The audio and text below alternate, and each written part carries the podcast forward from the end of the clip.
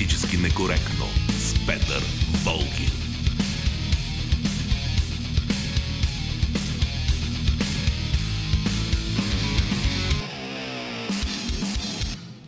Здравейте, дойде времето и за свободното политически некоректно говорене по радиото. До 14 часа ще бъдете в компанията на Георги Бангиев, той е звукорежисьор, Борислава Борисова, която е редактор на предаването, и Велина Георгиева е нашата връзка с вас в социалните мрежи. Аз съм Петър Волгин, започваме. Политически некоректно. Най-различни неща важни се случваха в последните дни. Да ви припомня само някой от тях. Вчера имаше консултативен съвет при премиера Кирил Петков, където се обсъждаха най-различни неща, включително и темата за българската позиция по отношение на Северна Македония. Естествено, това ще бъде една от темите, които ще обсъждаме и в днешното предаване. Освен това, какво друго се случи? Един много интересен вариант на закон се появи в публичното пространство, който уж трябва да бори корупция, там да се спазва законността, но както казаха редица специалисти, не само юристи, но и политици, изобщо всякакви хора, много намирисва на фашизъм този законопроект или каквото там се нарича, защото се говори за съставяне на черни списъци, за това, че ще има някакви извънсъдебни преследвания, че ще се само по донос могат да бъдат запорирано имущество и могат да бъдат налагани наказания на хора, само защото примерно сте обидили някой политик и той се е почувствал за засегнат. Изобщо много интересни неща. И другото много важно нещо от вчера беше приет, така някакси тихомълком беше приет плана за еврото. Тоест, въпреки че министрите на БСП, примерно, казаха, ето ние сме гласували против, но той си го беше. Но Министерския съвет прие този план, който постановява, че от 1 януари 2004 година вече се присъединяваме към еврозоната, също без обсъждане, без анализи. Е така, просто да си вървят нещата. Междувременно на голямата международна сцена, да не пропускаме, имаше един много важен форум. Форума в Давос. И аз всъщност искам да се спра на едно събитие от този форум. Политически некоректно. И на приключилия наскоро форум в Давос, действително стана един изключително интересен идеологически сблъсък. Видяхме директното противопоставяне между две основополагащи концепции за бъдещето на света. Първата концепция беше изказана от титана на съвременната дипломация, 99-годишния Хенри Кисинджер. Той вчера имаше рожден ден, да е жив и здрав човек. Изразител на втората концепция стана 91-годишния финансист Джордж Сорос. И двамата посветиха изказванията си на войната в Украйна, но зад размислите им по този конкретен случай се очертаха визиите за това как трябва да изглежда днешния, а и утрешния свят. И разбира се, това не са самотни, откъснати от действителността хора, независимо от възрастта им, които така просто си играят на стъклени перли. Мога тук да цитирам заглавието на романа на Герман Хесе. Както зад Кисинджер, така и зад Сорос стоят мощни американски и международни сили. А бъдещето на нашия свят директно зависи от това, коя от двете концепции за неговото развитие ще вземе връх. Политически некоректно. Да ви припомня за какво конкретно ставаше дума. Хенри Кисинджер каза, че конфликта в Украйна трябва да приключи максимално бързо, ако не искаме да стигнем до Трета световна война. И допълни, че Киев ще трябва да отстъпи територии, ако това ще доведе до така желания мир.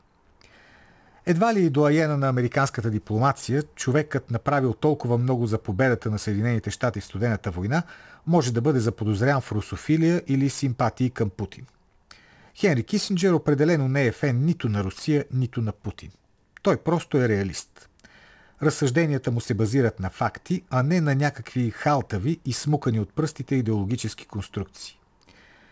Хенри Кисинджер отлично разбира абсурдността на твърденията, според които Русия трябва да бъде победена. Извинете, ама ние даваме ли си сметка какво означава една ядрена сила да бъде победена? Защото ядрената сила може да бъде победена само с ядрено оръжие, нали така? Което на практика си означава Трета световна война и още на по-голяма практика означава неминуема гибел на цялото човечество.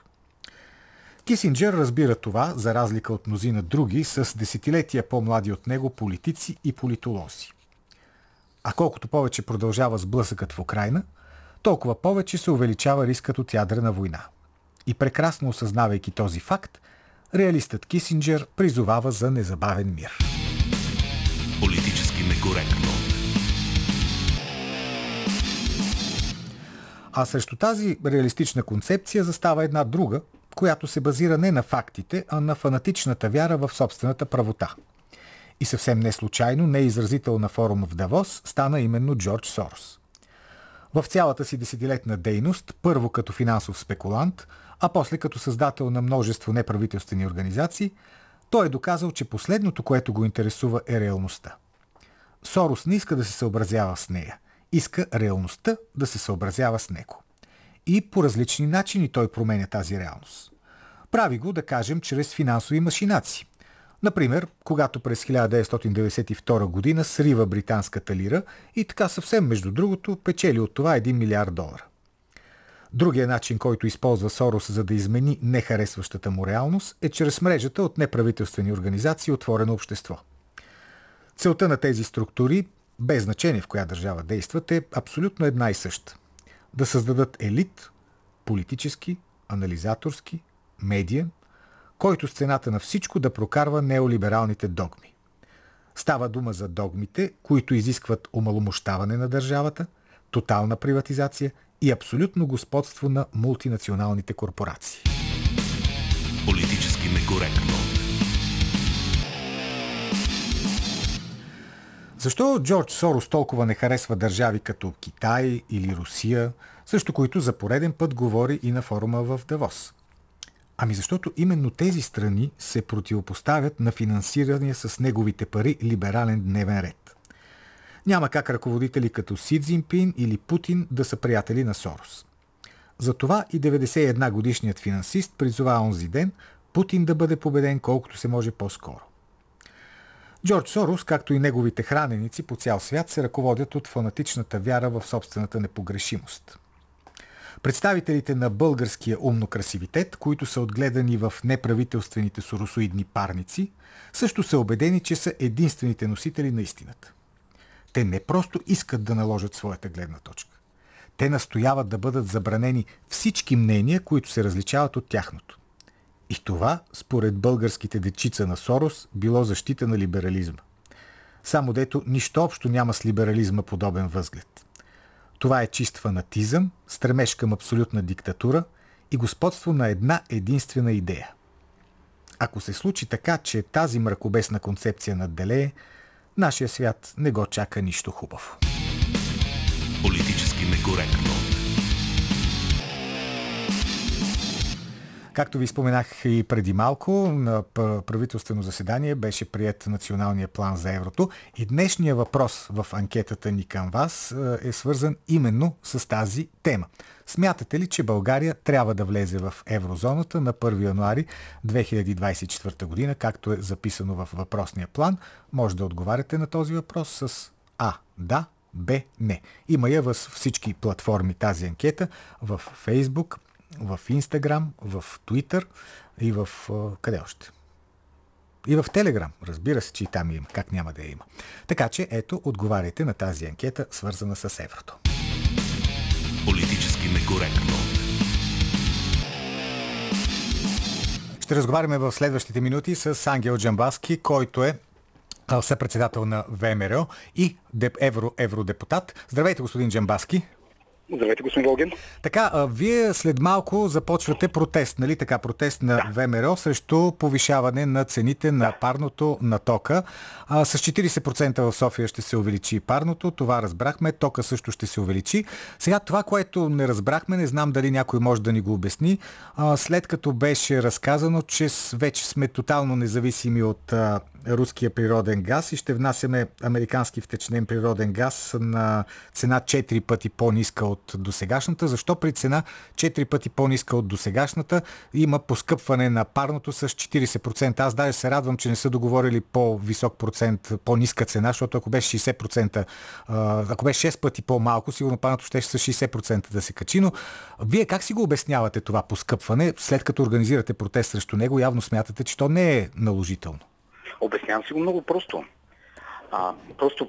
правителството, това просто правителство, се опитва, възползвайки се от геополитическата ситуация, да сложи фирма-посредник, която да купува отново руски газ и да го продава на България с надценка. Това правят тези хлопци. Това е играта. Цялата тази лъжа, цялата тези лиготии, с които се мазнаха пред западните си ментори и американски работодатели, че те били независими, щели да се отделят, глупотевините, че ще докарат глас 4 пъти по-евтин, моля и с това, просто четвъртокласник ще им се смее, всъщност за да прикрият едното нещо. Правителството е резервирало, или фирми близки до правителството е резервирало обеми, още далеч началото на годината, в които слага фирма-посредник. Тази фирма-посредник купува руски газ от Гърция, която плаща руския газ по схемата на Газпром превалутиране, и след което го продава на България с надценка, и това се нарича от тях победа на демократията. Това е пладнешки обир на схема, която е достойна. Аз и вие не сме вече, как се казва, първа младост, но помним Магурата. Да. На Магурата може би имаше подобни финансови експерти и енергийни посредници, такива, тези, които въртяха фалшивите банкноти там и куклите, които продавах. Ето такъв тип схема. Обаче от друга страна пък ще идва американски втечнен на природен газ, който ще е по-евтин. 4 пъти. Просто не знам, това ако са го прочели в Америка, сигурно много са се смели. А не искам да си представям колко са се смели или колко са се оплашили тези, които управляват, да речем, газовите борси, които са по холандските пристанища. Защото това е точката, на която се доставят втечнения американски газ, който по никакъв начин не може да бъде по-евтин от този, който тече по тръби, без значение кой откъде е. Просто втечнения газ не може да бъде по-евтин от този, който да потраби, защото има разходи за неговото втечняване, след това връщането му обратно в газообразно състояние и за това, че кораби трябва да го пренесат от точка А до точка Б. И когато някой ви каже, че той е много евтин и е много екологичен, мислили ли сте, задавали ли сте си въпроса, този кораб, който го движи през морето, през океана, той с какво се движи? С гребла ли, с педали ли, за да е екологичен? Аз мисля, че движи с мазут. Мисля, че работи на мазут или на някакво много тежко гориво на нафтена основа. Тоест, този газ не само, че не е по-екологичен, както ни описаха да ни окажат, много по-замърсяващ, и няма как да бъде по-евтин. Той е много, много просто. Няма как да бъде по-евтин този газ. Ема в името на сега пак на диверсификацията си струва да изтърпим известни неудобства. Добре, кажете, вие днес ще протестирате пред сградата на КЕВР, обаче какво от това? Какъв ще бъде резултат от този протест? Ще трябва да блокираме Министерския съвет. От това, след това ще започнем да блокираме различни структури в администрацията, които са свързани с взимането на тези решения и повишаването драстично на тези цени, които биха ударили най-уязвимите българи, най-уязвимите български граждани. И в това, честно да ви кажа, няма никаква геополитика. Това е последица от изключително некадърно, изключително фриволно, изключително глупашки държащо се поведение. Извинявайте, Национално радио е, обяте, но това управление се държи глупашки. А защо да се държи? Защо казвате, че се държи глупашки? Къде е глупостта? Къде я виждате? Ами глупостта е в заявление като това, че ще докараш 4 пъти по-евтин газ. Дори американците да направят някакъв подарък политически. Те не са много по подаръците. Да не кажа, че изобщо не са били никога по подаръците. Те винаги гледат да вземат своята цена, без значение дали някой е близък или по-близък, а от тези, които са най-близки, вземат най-висока цена, това е доказано. А дори да решат да направят някакъв жест политически, да докарат 1-2 кораба, те за колко ще стигнат? Месец, 2 или нещо такова. След което обаче цената ще бъде такава, каквато е. И каквато те я предлагат. И ще държавните и частните компании, които работят с Газпром в Европа. Германия, Австрия, Италия. Дори не споменавам Гърция. Говоря за големите икономики. Те намериха начин да продължат да потребяват своите количества и да ги плащат по схема, която е договорена с Газпром. Аз зададах въпрос на Европейската комисия за европейската солидарност, нали, така иронично, защото те много ни говорят как трябва да сме солидарни. Обаче България плаща цената. Те не я плащат. Това не е солидарност, това е лицемерие. Това е тежко лицемерие. Един месец след като зададах този въпрос и питам всеки комисар на всеки един дебат в Европейския парламент как плащат доставките си италианските фирми, немските фирми, австрийските фирми. И получавам един и същи отговор. Ще проверим и ще ви кажем. На мен ми е ясно как го плащат. Те се разбрали, договорили с Газпром, плащат по тази система, която е на превалутиране и са си уредили нещата. А нашите се държат глупашки, за да се докарат пред американците, нали, категорично тук няма никакъв спор, и втори път, за да могат през фирмата посредник да купат още веднъж руски газ, само че по-скъп, и да го продадат отново на мен и на вас. Ние с вас няма сме диверсифицирани, нито слушателите, без значение дали харесват вас, дали харесват мен, дали ни харесват. Те пак ще потребяват стоки, произведени с руски газ или ток, произведен от този руски газ, само че ще се платили на фирмата посредник, вкарана от тези международни спекуланти, аферисти и търгаши, които за нещастие и за очудване днес се наричат българско правителство. Не само, ще има и азербайджански газ. Да, ще има. Азербайджански газ е в голямата част руски. Но се води азербайджански. Води се, разбира се. Добре, съгласен съм. Значи този, който купуваме от Гърция, сега е гръцки, така ли? Да, защото се води гръцки. Чудесно. Това оправя нещата. Да. Щом е гръцки, значи всичко е наред, ама е по-скъп. Да, ама е по-демократичен. Така... Добре, нека, ама де се казва, доста по-скъп. Значи, германците не са демократи, така ли излиза? Коя е годината? 41-а ли е? 39-та ли е? Искам, господин Джамбазки, да поговорим за това, което беше обявено вчера като основна тема за разговор на Коалиционния съвет при премиера Кирил Петков, а именно българската позиция за Македония. Нали, още не е ясно дали ще има консултативен съвет по национална сигурност при президента Румен Радев, макар че не само Продължаваме промяната искат, доколкото разбрахме и БСП също не са против да има такъв консултативен съвет, макар че те подчертават, че не са променили позицията си. Вие смятате ли, че нещо в тази област е променено драстично, нещо, което трябва да изисква подобен съвет? Аз всъщност имам новина за вас. Да, кажете. Има и тя не е новина, тук не съм нито ирония, в нас не се жеглом. Да, нещата драстично се промениха тази седмица. Тази седмица имаше обиколка и среща на външна комисия на Европейския парламент в Албания и в Черна гора. И в Албания нашите западни мили, приятели, колеги и партньори бяха приготвили тежък капан срещу България, да обвинят България, че не пускайки Македония пречи на Албания, и Албания допълнително да увеличи натиска върху България, да каже несправедливо е, то е несправедливо. Аз също бях част от тази делегация, която в началото се опита да мине без мен, но не можа да мине без мен. И в много тежки разговори, да не кажа спорове с албански президент Еди Рама, край на краища след този спор, той беше убеден, че трябва да поиска Албания да се раздели от Северна Македония. А кога ще го поиска това? Той вече го пусна анонс. Каза, ако до следващия съвет не започнем преговори, ние ще поискаме отделяне. И председателя на комисията беше принуден да каже, защото аз им казах, без значение в България дали става за дума за опозиция или позиция, за власт или хора в парламента или извън парламента. Българската позиция е консолидирана. Тя е позиция на силно 90% от българската нация. Тук изключвам тези соросоидните грантаджи от една страна и другите, които се занимават там под някакви други интереси. Но, казвам, българската позиция не можете с този натиск, вие ще превърнете българското общество в своите врагове. Ние си имаме спор с Република Северна Македония, който трябва да се реши. Република Северна Македония има спор с Европейския съюз по отношение на човешките права на македонските граждани с българско национално самосъзнание, който трябва да се реши. Им казах, вие трябва да поискате отделяне. Не България е виновна, че Албания не започва преговори. Брюксел е виновен, че Албания не започва преговори, защото никой, никога, никъде не е гласувал, че Македония и Албания трябва да раздани. Няма такова правило, няма такова гласуване, няма такова решение. Им казвам, аз съм адвокат. Аз ще излезе, че кажа, нека Албания да започне преговори. Аз съм за държава да се развива, да си преговаря, нямаме проблеми с Албания. Аз съм за да започне веднага преговори. И дори председателя на комисията по външна политика беше принуден да каже, че ако България продължава, то Албания трябва да търси своя вариант. Това е новината за тези тук. Те трябва да знаят, че ако още един месец не се промени под натиск американски и западен българската позиция и не се извърши национално предателство, Албания ще поиска да се раздели, ще тръгне по своя път и тогава тези в Република Северна Македония вече ще трябва да се съобразяват и да започнат да прилагат договора. И това, между другото, е истинска новина. Добре, Албания може да поиска действително да бъде освободена от прегръдката на Македония, обаче дали значимите европейски фактори ще поискат да я отделят или ще кажат, не, вие си вървите заедно. Няма, нали, големи атлантици, нали искат да се разшири семейството, нали искат да се противопоставят на руската агресия. Защо да не поискат Албания да започне преговори? Защо спират Албания? Аз знам защо я спират и вие знаете. И Франция не иска това да започне, и Холандия не иска това да започне. Нали го знаем, ние двамата, надявам се да го чуете слушателите. Те се крият зад България. Но нека да им кажем, няма причина Албания да бъде спирана. Хайде, като сте такива демократи, започнете преговори с Албания.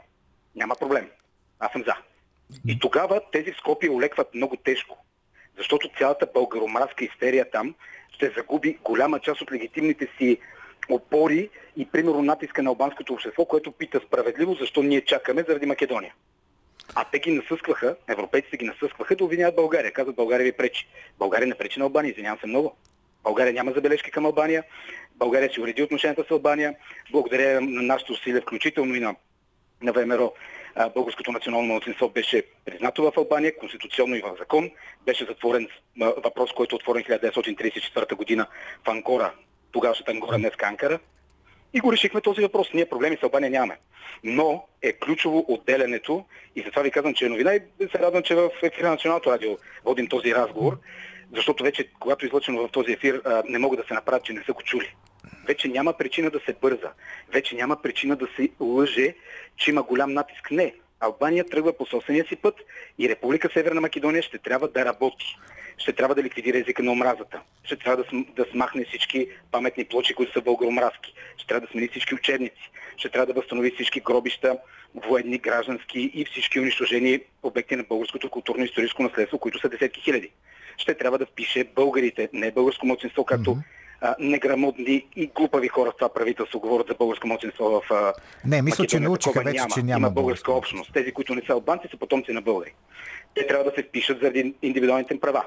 Ето това е новината. Няма причина за отстъпка. Напротив, България постигна, мога да кажа, значим успех, казвайки на Албания, че не пречим ние, нека те да се започнат да си преговарят. И тогава вече пада натиска. Не могат да сочат България, да кажат, те там заради техните си тесногради, някакви исторически неща пречат. Не пречим. Ние решаваме проблеми. Добре, господин Джамбазки, мислите ли? Да. Прощете, едно изречение само да довърша.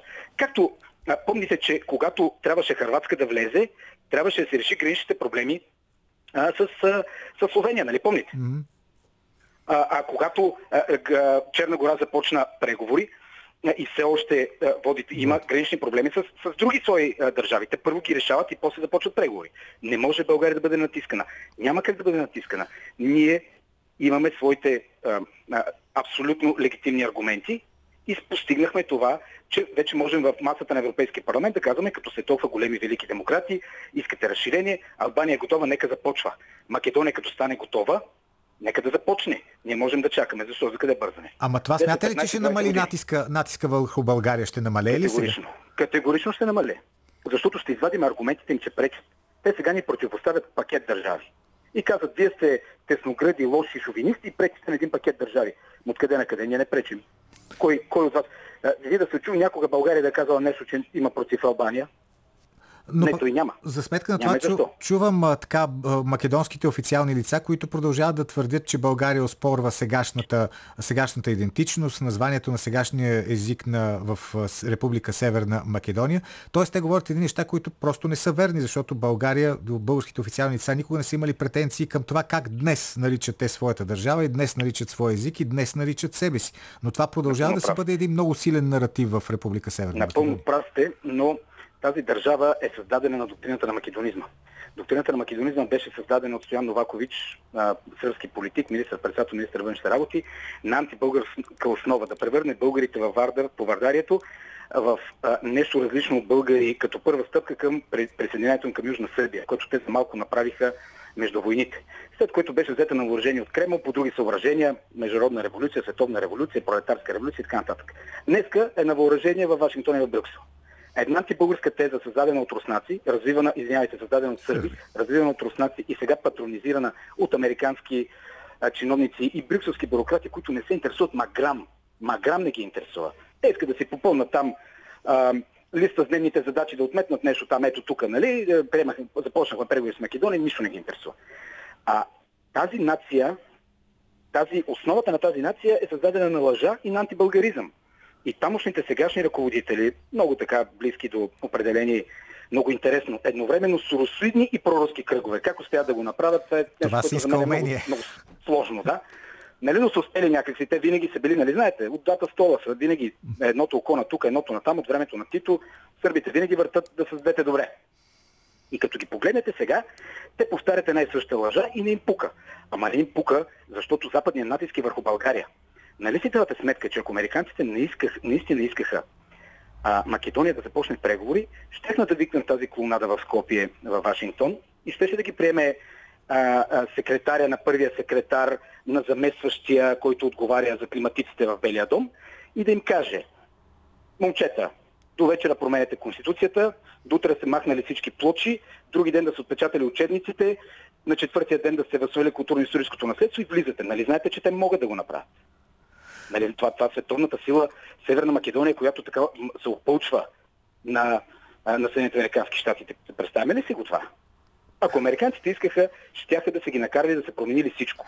Мислите, че американците не искат чак толкова много Македония да влезе в Европейския съюз ли? Да, това казвам. Искат ли? Ако искаха, щяха да ги накарат. А те искат България да отстъпи, за да започнат някакви преговори. Не се лъжете.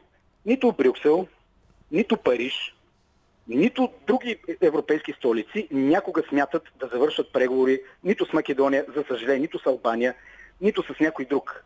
Нека да ви преразкажа написаното предложение на френския президент Макрон отскоро, за което аз говорил доста време, защото имах информация за него. Той предвижда и се опитва да наложи водещата роля на Франция в бъдеща Европа, като Европа на три кръга. Или три скорости, както искате така го наречете. Първият кръг са основателките плюс Германия, защото някой трябва да плаща за целият този купон. Втория кръг ще бъдат тези като нас, Централна и Източна Европа, които се запъват. Такива лоши, дето помнат традиции, искат да си имат техните си култура, семейство и така нататък. Не играят по свирката на Брюксел. Те ще бъдат нещо като втора политическа ръка, втора категория. И третия, най-външния кръг, вечни кандидати за членство, по модела на Турция. Поправете ме, ако греша, някъде от 60 някоя година Турция преговаря. Да. И така, там се наредат, може би, Западните Балкани, може би нещо по Черноморието, което зависи какъв е изхода на войните, които се водят там в момента, може би нещо около южния бряг на Средиземно море, нещо е такова там. И това ще бъдат някакви три кръга. Това те си го мислят. И за това ви казвам, че другото нещо, което се прави, е тежка лъжа. Тежка лъжа. Но тук цената е унижението на България, унижението на българското национално достоинство. Затова адвокатът Кирил Петков и цялата тази група покрай него безумна. Затова адвокатът, между другото, и националните предатели от така наречената демократична България, ама те по принцип с удоволствие го правят, те биха го правили безплатно, макар че не го правят безплатно. От демократична България също казват, че Македония трябва да изпълнява условията по договора и едва тогава трябва да влезе. Ама ако не била влезла, не знам какво ще да стане. Дори те се усетиха, че ако направят и това предателство, след като направиха предателство към своите избиратели по темата Украйна, ако го направят и сега, общо взето не знам кой ще гласува за тях. Той сега не знам кой ще гласува за тях, но това е техен проблем, да речем, че не е национален. Добре, как предвиждате да се развие буквално в следващите месеци тази тема с България, Македония, Европейския съюз? Мога да кажа какво се надявам да стане и мога да кажа какво ще стане, ако не стане това, което трябва да се случи. Да. Това, което трябва да се случи, е българското правителство, дори това българско правителство, да продължи политиката, която заложихме ние. Говоря за ВМРО в управлението с ГЕРБ. Добра, лоша, с кусури, договора не е достатъчно конкретен, не е детайлен, така е. Кусури има, няма спор. Но поне успяхме да спрем бързото национално предателство. Нищо не ни кара да бързаме в момента. Международният натиск ще се промени драстично, ако и когато Албания поиска да започне тя самостоятелно преговори за членство, защото тогава много физиономи в Брюксел ще видите как ще се поискривят киселичко, защото, пак ви казвам, на повечето от тях Албания, особено говоря за Франция, Албания е голям проблем. Защото, знаете, лицемерната френска политика по отношение на огромните проблеми с тяхните мюсюлмански общности, породени от хората, които идват от техните бивши колонии, те не могат да ги назоват. Не могат да кажат, че имат проблеми с хората дошли от Алжир, от Мароко, защото там политическата коректност не позволява. Но те се измъкват, като казват: Албания, те много мюсюлмани, много радикални. Аз отлично познавам Албания. Там мюсюлмани са толкова мюсюлмани, колкото общо взето голямата част от българската нация е много строго християнска и източно православна, нали? Общо взето се сещат по празници с тия неща. Там да знаем, че няма никаква радикализация. Но те ще се опитват да се оправдават по този начин. И за това нашият ход, и това е просто много добрият момент, че успяхме така да се скараме, че в края на краищата господин Рама да бъде принуден да каже, че трябва да се разделят Македония и Албания, защото това заявление променя коренно играта. Категорично променя коренно играта. Доколкото може да се нарече игра този много важен за България. Ако обаче не се случи това разделяне, какво става? Ние трябва да продължим да се защитаваме, а то няма причина да не се случи. Защо трябва Албания да чака заради Северна Македония? Откъде на къде? Знам ли всичко става? Ами, то, че става, но в крайна края ще трябва да стане нещо, което е разумно. Добре, тъно наистина така да става, да се случват разумните неща, а не това, което някой си мисли. Българският интерес в Македония трябва да бъде защитен от нелепите опити на сегашното управление да го продаде и предаде. А поне това, ако зависи от българския парламент, както се казва, не би трябвало да има проблем да се защити българския интерес. Не бъдете толкова убеден. Там доста играчи им се остава в управлението, влиза им се в управлението, работим се с американците. Можем да очакваме всякакви изненади. Изкушения много. Дори казвате и тези партии, които сега декларират твърдо, че никога няма да отстъпят от настоящата си позиция. Точно това казвам. Да отстъпят по някакъв начин. Точно така казвам и ще ви кажа как може да отстъпат. Може да се разсърдят и да излезат при гласуването, възмутени и да свалят кворума, за да се гласува в полза. А може да не дойдат на работа. Може да измислят много магари, за да не се разсърдат от нашите приятели джентълмени на улица Козяк. Дано се стига до там и партиите действително да покажат твърдост и отстояване на своите принципи. Благодаря ви за този разговор. Ангел Джамбазки, съпредседател на ВМРО и евродепутат.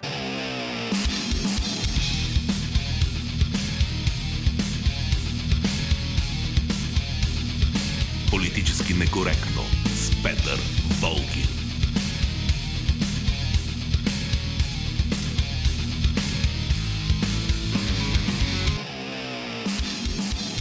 Както и с Георги Бангиев, Борислава Борисова и Велина Георгиева. Напомням ви и за нашата анкета, която присъства във всичките платформи, в Телеграм, в Инстаграм, в Фейсбук, в Твитър. Може да гласувате, да отговорите на въпроса. Трябва ли България да се присъедини към еврото на 1 януари 2024 година. Сега да ви прочита малко мнения от Фейсбук. Таня Танасова на този въпрос отговаря: не, благодаря, не искам да влизаме в еврозоната. Аз избягах оттам. Калин Константинов, той пише: Хенри Кисинджер има много грехове, неговите ръце са изцапани с виетнамска кръв, но на фона на другите съвременни политици, както в САЩ, така и в ЕС, за Украйна да не говорим, той определено е гласът на разума. Относно еврото, от приемането му ползащи има една върхушка, която се занимава с бизнес в ЕС, а за обикновените хора финансовото положение ще се влоши. Ножицата на неравенството ще се разтвори. Красимир Велчев: евентуалното въвеждане на еврото ще продължи тенденцията за допълнително забогатяване на най-богатите и допълнително обедняване на най-бедните. Освен това ще бъде поредна стъпка към пълната загуба на националния ни суверенитет. Вера Петрова: трябва да влезем в еврозоната. Вижте какъв е стокооборота ни с ЕС, така или иначе лева е фиксиран към еврото. Та ние все едно сме в еврозоната, но без право на глас. Тотю Генов: не, защото всички цени ще хвръкнат нагоре. Това е България. Борислав Найденов: относно въвеждането на еврото, вероятно има както добри последици, така и лоши. България успява многократно да докаже, че лошите последици от всяко нововъведение веднага се проявяват, докато за добрите е нужно време, обикновено около 20 години. Галин Георгиев: ние сега къде сме? Лева не е ли свързан с еврото? Фирмите, които работят с Европейския съюз, не работят ли в евро? Богатите хора не си ли държат парите в евро? Последните, след като са богати, няма как да са тъпи. Само това може да е критерий, без да има други аргументи. Така, по-нататък ще ви прочита и още мнения и от другите ни платформи. Политически некоректно. Днес 90 години навършва Владимир Костов. Тези, които се интересуват от случващото се в България, от развитието на процесите в политиката, журналистиката, тайните служби през последните няколко десетилетия, прекрасно знаят кой е той. Обаче никога не е излишно да припомним, разбира се. Владимир Костов започва своята журналистическа дейност още през 50-те години на миналия век. През 60-те вече е кореспондент на работническо дело в Париж. Сигурно някои от вас си спомнят каква институция беше работническо дело преди 89-та година. По-късно Костов започва работа в радиото и става един от създателите и първи ръководители на програма Хоризонт, която слушате в момента.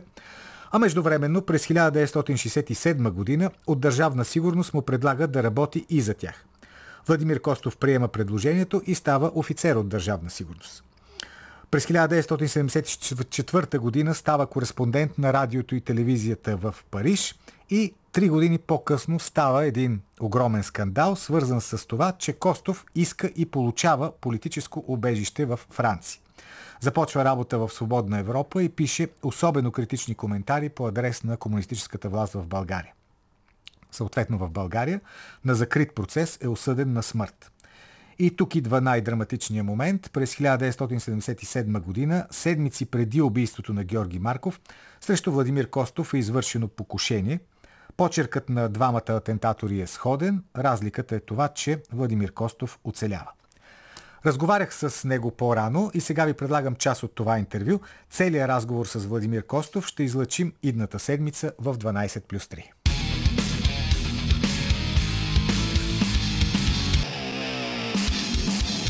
Честит рожден ден казвам на Владимир Костов и ви желая още много дълги години пълноценен живот, да сте жив и здрав. Да, до когато е рекла съдбата. Точно така, там нямаме думата. Какво мислите за днешното състояние на българските медии? Днешното състояние на българските медии, то е отражение на днешното състояние на българската държава и общество. И главното, което ме безпокои, то е, че не виждам, примерно, на българския терен някой с гледищата, вижданията, енергията и характера, примерно, на Орбан в Унгария, който да се умява в отношенията и с външните, и с вътрешните фактори, да търси най-първо коренът на националния интерес, а не да търси най-първо към кого да се присъедини, на кого да аплодира, от кого да очаква известна похвала.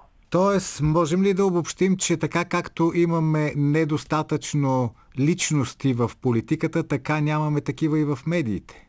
Естествено, те двете неща са много тесно свързани, не от сега, не от нас, още от преди нас. Медията е просто един от образите на политиката. Основата е в едното и в другото, в медиите и в политиката, дали ще се умяваш да намериш онова зърно, което крие националният интерес и да го подкрепиш него. Господин Костов, освен журналист, докато живеехте в България, вие сте били и офицер от Държавна сигурност. С какво ви привлече работата за българските тайни служби?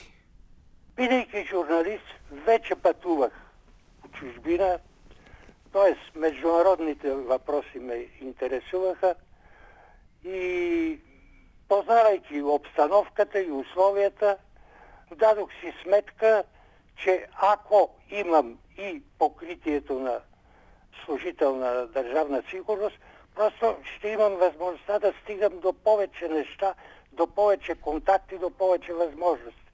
Затова веднага с готовност приех първото предложение, което ми беше направено в тази асока. Просто го разбирах, че от практически всякаква гледна точка ще бъда улеснен в това, което ме интересуваше.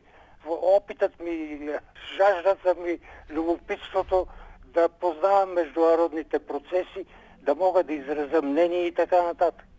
Това първо ми даваше достъп до повече източници на информация, второ ми даваше покритие в редица случаи да кажа неща и в българския печат включително, които ако нямах това покритие, или нямаше да имам смелостта да ги кажа, или нямаше да разполагам с информацията, за да стигна до тях.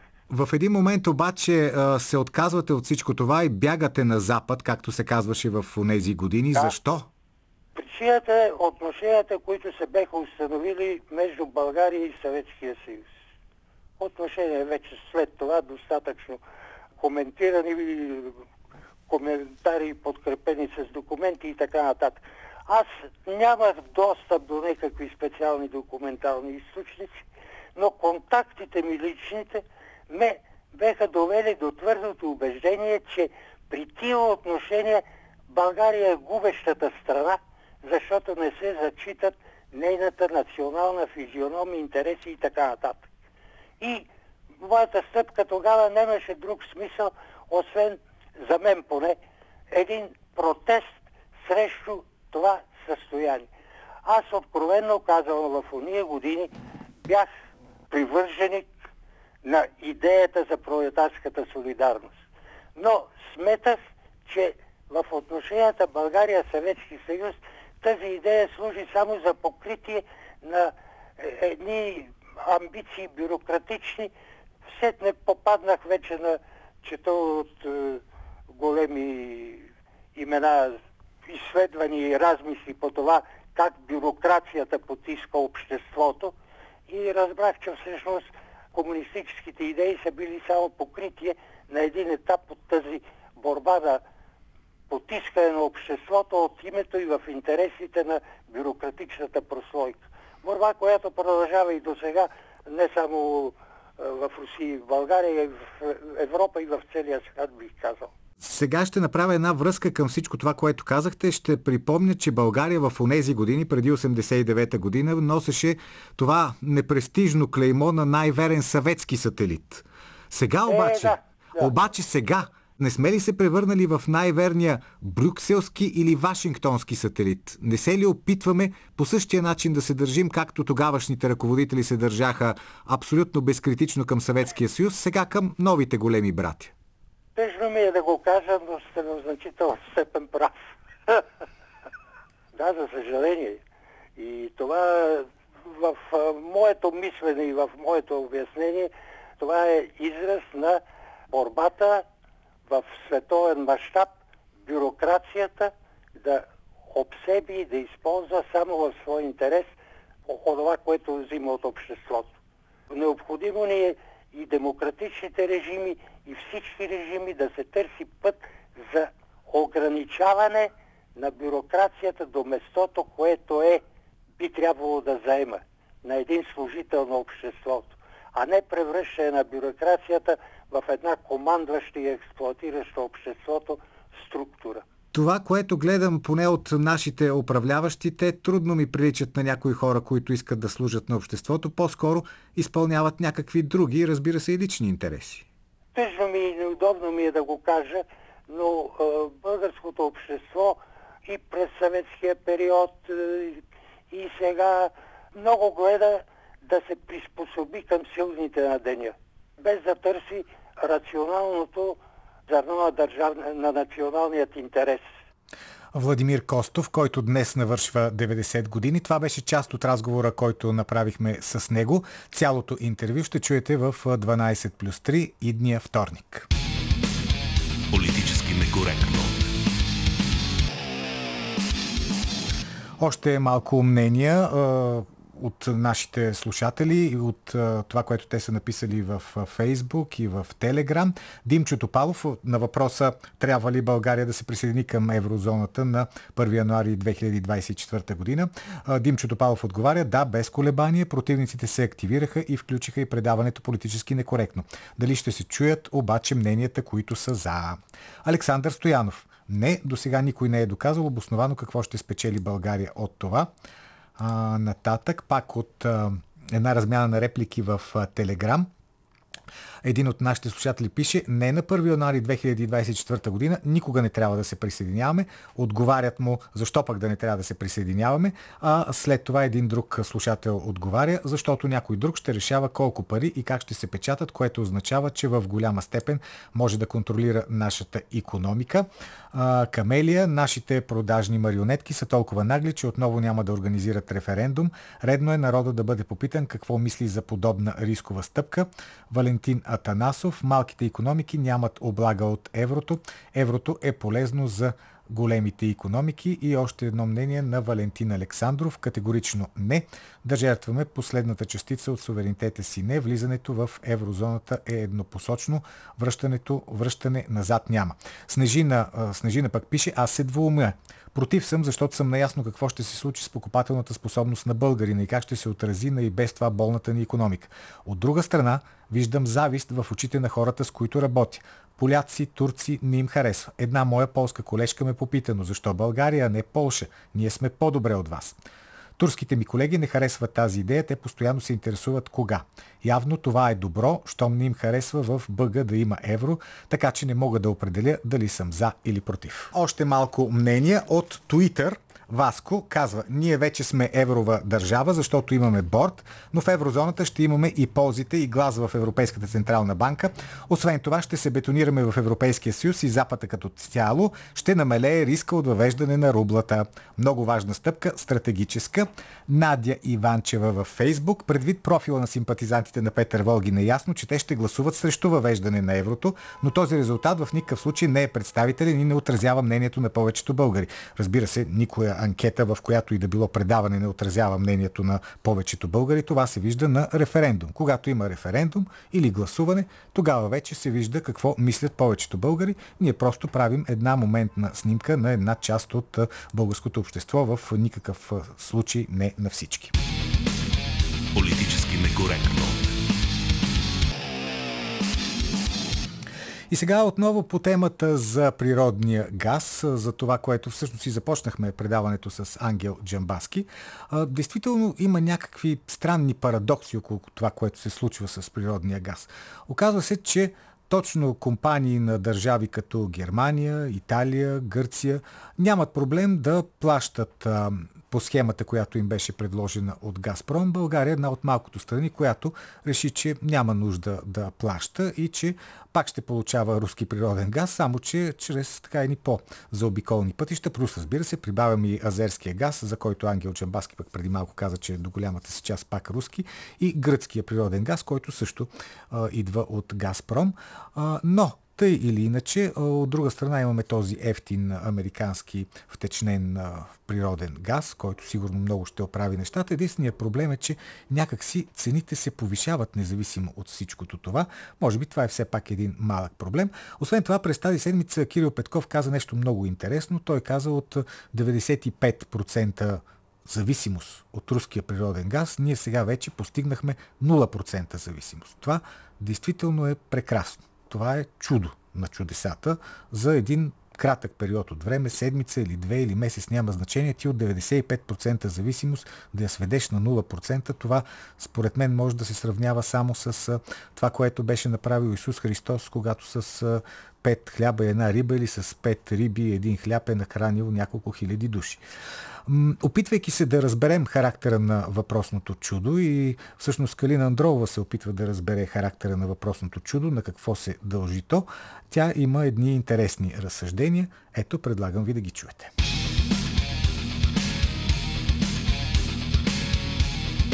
По ръба.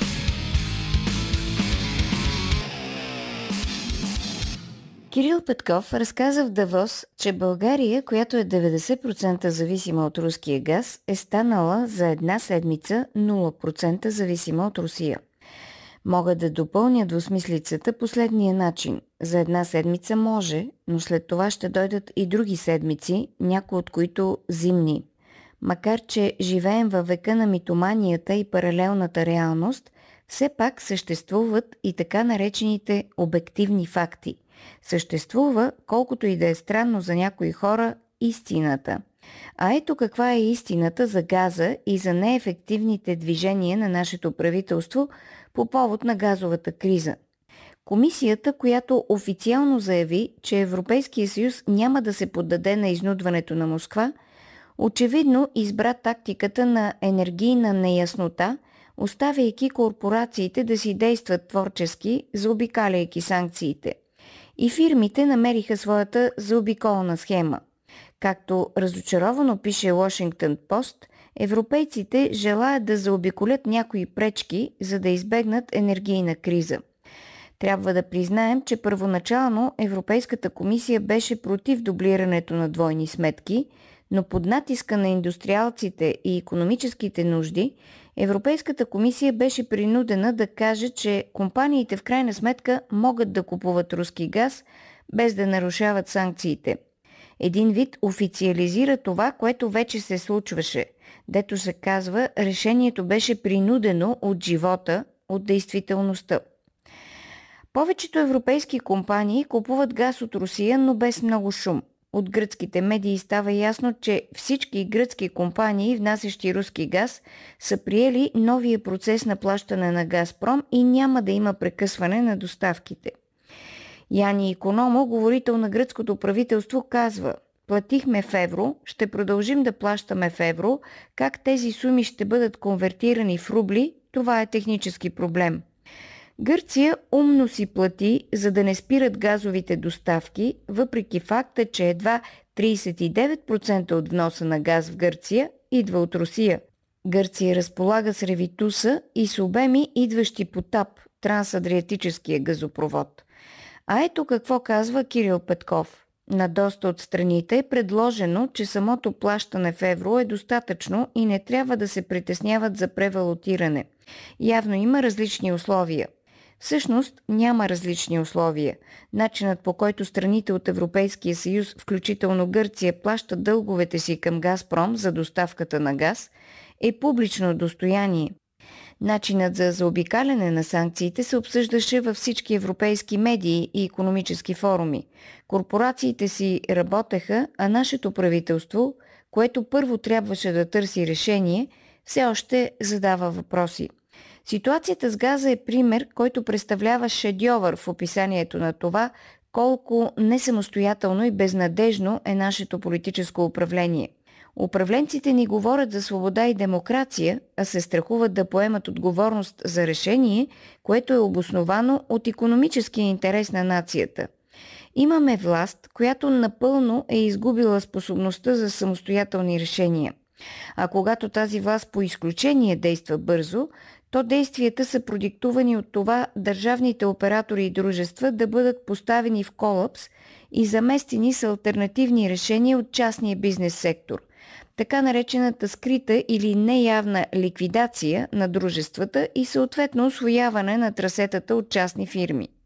А става дума за монополни или олигополни трасета, които генерират сигурни свръхпечалби, например закупуването и транспортирането на природен газ. До този момент Булгаргаз имаше ексклузивен договор с Газпром за доставки на газ и представляваше квазипазар с регулирана 2% печалба. В момента обаче се нагласят новите схеми и новите хора, които ще доставят газа. Много бързо ще се изясни, че повече търговци не означава по-ниски цени, както е при класическите пазарни правила. Газовата и нефтената индустрия са свързани с огромни инвестиции, затова планирането и дългосрочните договори са от решаващо значение. Ниски цени се договарят единствено при дългосрочни договори. Дългосрочният договор на Унгария с руския доставчик на газ е до 2036 година и осигурява на унгарците 5 пъти по-евтин газ от цените на борсата в Европа. Разликата между нашия премиер и премиерите на успешните държави в Европа е, че те, въпреки необходимата доза русофобия и проблемите с Русия, търсят по-изгоден икономически вариант за държавите си. А нашият премиер използва русофобията и форс-мажора за прикритие, за да наложи по-неизгоден вариант за енергийни доставки, разбира се, описвайки словесно ситуацията като невиждана бизнес изгода. След като Кирил Петков е направил България независима от руския газ за една седмица, защо правителството заяви, че ще пита Европейската комисия може ли да купува руски газ? Има нещо несъответно. Докато правителството ни пита Европейската комисия, нашите съседи, както вече казах, действат интелигентно. За разлика от Кирил Петков, гръцкият премиер Мицотакис направи историческо обръщение пред Американския конгрес. Изключително интелигентна реч, много естетично и професионално подготвена. Виждаме, че Мицотакис си купува руски газ и пак е уважаван. Кирил Петков отказва да плаща, но пак го заобикалят. Мога да обясня защо. Ако се държиш като слуга, отсреща получаваш господарско отношение.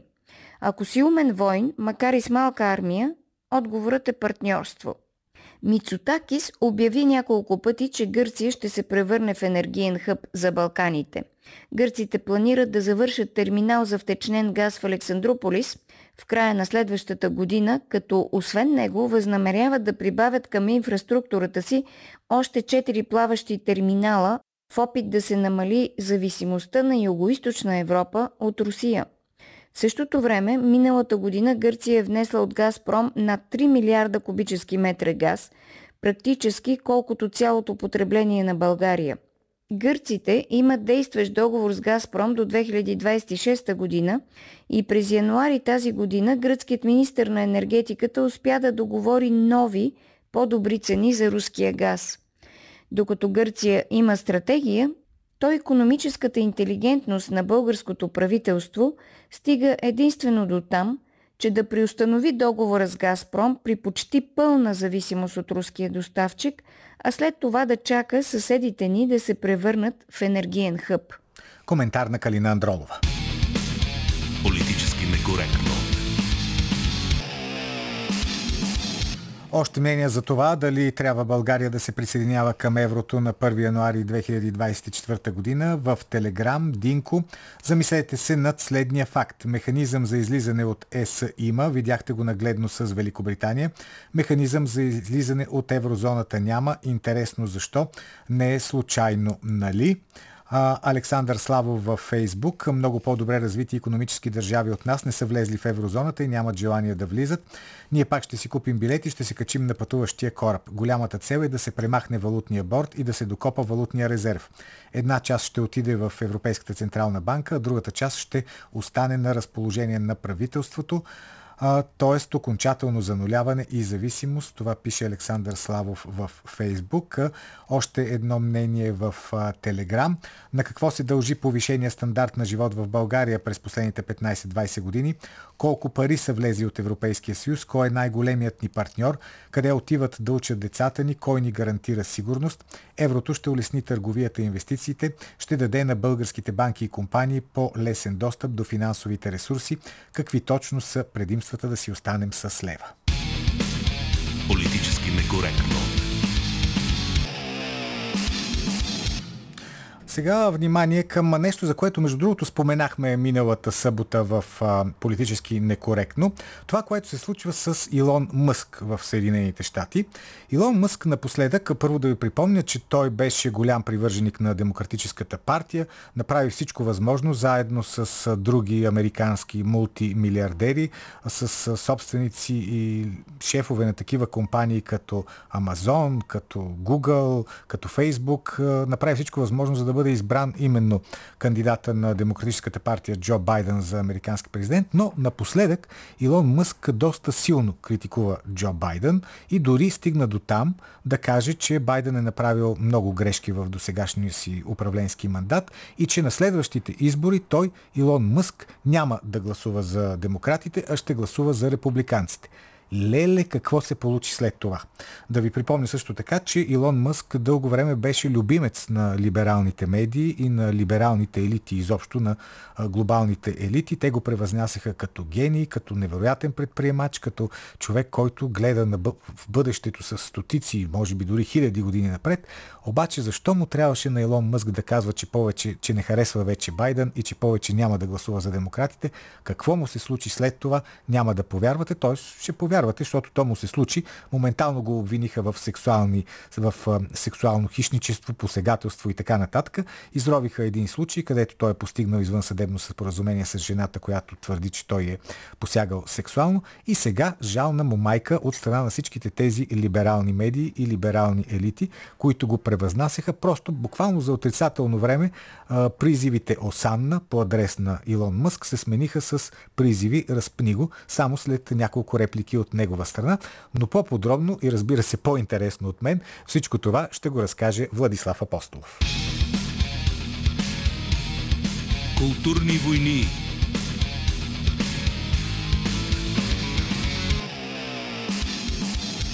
Режимът на Демократическата партия в САЩ все по-силно наподобява реалити фрик шоу. Съпънена опера от ада някъде между Олдъс Хъксли и Монти Пайтън. Едва ден след като Илон Мъск публично обяви, че вече няма да гласува за демократите и минава към републиканците, като по програма се появи компромат срещу най-богатия човек на планетата. Контролираните от партията корпоративни мейнстрим медии публикуваха история за обвинение в сексуален тормоз срещу Мъск от преди половин дозина години. Става въпрос за отдавна приключен със споразумение казус, който сега дори не е разказан пред журналистите от самата така наречена обвинителка, а от нейна приятелка, която била слушала за случката на времето. Тази приятелка съвсем случайно се оказва и радикална активистка и актриса, която споделя чутото в удобния момент на координирани атаки срещу Мъск, който притесни сериозно либералната класа с опасни идеи, като тези за по-малко цензура в социалните мрежи и сменяне на партията, за която гласува. Скоростта, с която властта атакува своя нов сериозен опонент, е внушителна. Те сигурно са се заредили с колекции от компромати срещу Мъск. Напуснаха обвинението в сексуален тормоз часове след като обяви, че приключва с Демократическата партия. Той ги обвини, че вече са партията на разделението и омразата, и те решиха веднага да докажат тезата му. Дори не изчакаха седмица, за да уплътнят доста рехавата сензация от преди 6 години. Дори не успяха да намерят нещо по-ново или в развитие. За сега, разбира се. Рециклираха старо обвинение, че Мъск се бил държал неприемливо пред служителка по време на масаж на борда на един от частните си самолети. През разказ на приятелка. Този компромат е колкото очакван, толкова и отчаиващ. Мегамилиардерът нарече историята политически мотивиран от чернящ материал. Ако бях склонен към сексуален тормоз, едва ли това щеше да е първият случай в 30-годишната ми кариера. Тези атаки трябва да бъдат гледани през политическа призма. Това е техният омерзителен правилник. Но нищо няма да ме спре от борбата за по-добро бъдеще и за правото на свободно слово. Написа Мъск и добави, че самите обвинения са напълно неверни. Интересно е как враговете на Демократическата партия винаги са атакувани с обвинения в сексуално неприемливо поведение. Припомняме, че това е партията на бившия президент Бил Клинтон. Иронията тук е с размерите на Гранд Каньон. Един от най-щедрите донори на демократите от десетилетия беше Харви Уайнстин, който сега гние в затвора след купища детайлни обвинения не просто в сексуален тормоз, а в изнасилвания. Преди това Уайнстин беше желан и уважаван гост в Белия дом по времето на Обама. Сюблимен акт на психологическа и политическа проекция, демократите се оказват пристрастени към компроматите на тема секс. Преди време използваха напълно лишено от доказателства обвинение в неприемливо поведение, за да дискредитират тогавашния кандидат за върховен съдия на републиканците Бред Кавано. Изкараха пред целия свят една объркана женица, която твърдеше, че Кавано пробвал да се възползва от нея, когато били тийнейджери, т.е. преди десетилетия. И двамата. През 2016 пробваха омерзителния правилник и също Доналд Тръмп по време на кампанията му за президент срещу кандидатката на демократите Хилари Клинтон. Дни преди изборите, в приближени до партията корпоративни медии, изтече много стар запис, в който бизнесменът говори грозни и вулгарни работи. Историите за сексуален тормоз са инструмент за политически рекет на властта и приближените към нея медии. С други думи, почти всички медии. Атаките срещу Мъск ще продължат и ще ескалират в месеците преди важните междинни избори за Конгрес през ноември. Той има над 90 милиона последователи в Twitter и се превръща в най-влиятелния критик на кабинета на Байден и Демократическата партия като цяло. Това означава, че трябва да бъде унищожен и дискредитиран. Службите вече разследват бизнесите му, а медиите ровят миналото му. Дни преди историята и истерията за сексуалния тормоз, от Ню Йорк Таймс пуснаха наистина обидно безумна статия, в която го свързват с апартейда в Южна Африка, въпреки че той напуска страната като тийнейджър и няма дори един анекдот за негови расистки прояви или изказвания в подкрепа на онзи режим. Но те решиха да му лепнат любимата им вина по асоциация. Сблъсъкът между Мъск и партията на демократичните хора е зрелище с високи залози. Ще бъде и тест за манипулируемостта на публиката, както и за гръбнака на бизнесмена. Той вече съобщи, че събира хардкор юридически екип в Тесла и обеща, че ще се лее кръв. Скоро днешните атаки и скандали може да изглеждат като безобиден епизод от улица Сезам. Режимът е ранен и опасен.